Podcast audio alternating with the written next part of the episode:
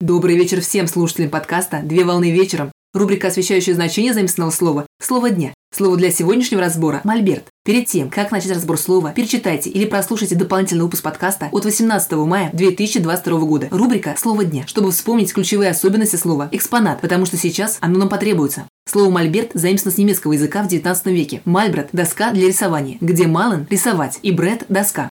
Мольберт – это инструмент художника, на котором размещается работа. Изначально мольбертом называлась основа картин, выполненных маслом на дощатых или медных щитах. При этом впервые мольберты были использованы в XI и XII веках при изготовлении алтарных подставок или занавесей. Мольберт представляет собой деревянный станок на трех ножках или двух подставках, на который помещается холст, натянутый на подрамник при работе художника. Как подставка служит креплением холста на нужной высоте. При этом существуют мольберты треножные, известные еще в античную эпоху, и мольберты, состоящие из вертикальных стоек, укрепленных на горизонтальном основании. Важно отметить, что мольберт может служить подставкой для демонстрации чего-либо плоского, для вертикального размещения экспонируемых материалов, таких как картины, меню, постеры и другие виды назначений. Мольберты классифицируются по таким видам, как по возрасту мольбертов – детские и взрослые мольберты, по материалам изготовления – алюминий, бамбук, сталь, по месту использования – бытовые, полевые и студийные мольберты, по назначению – выставочные, презентационные и художественные мольберты, по способу установки – напольные, настенные и настольные мольберты, и по типу корпуса – мольберты лиры, мольберты хлопушки, этюдники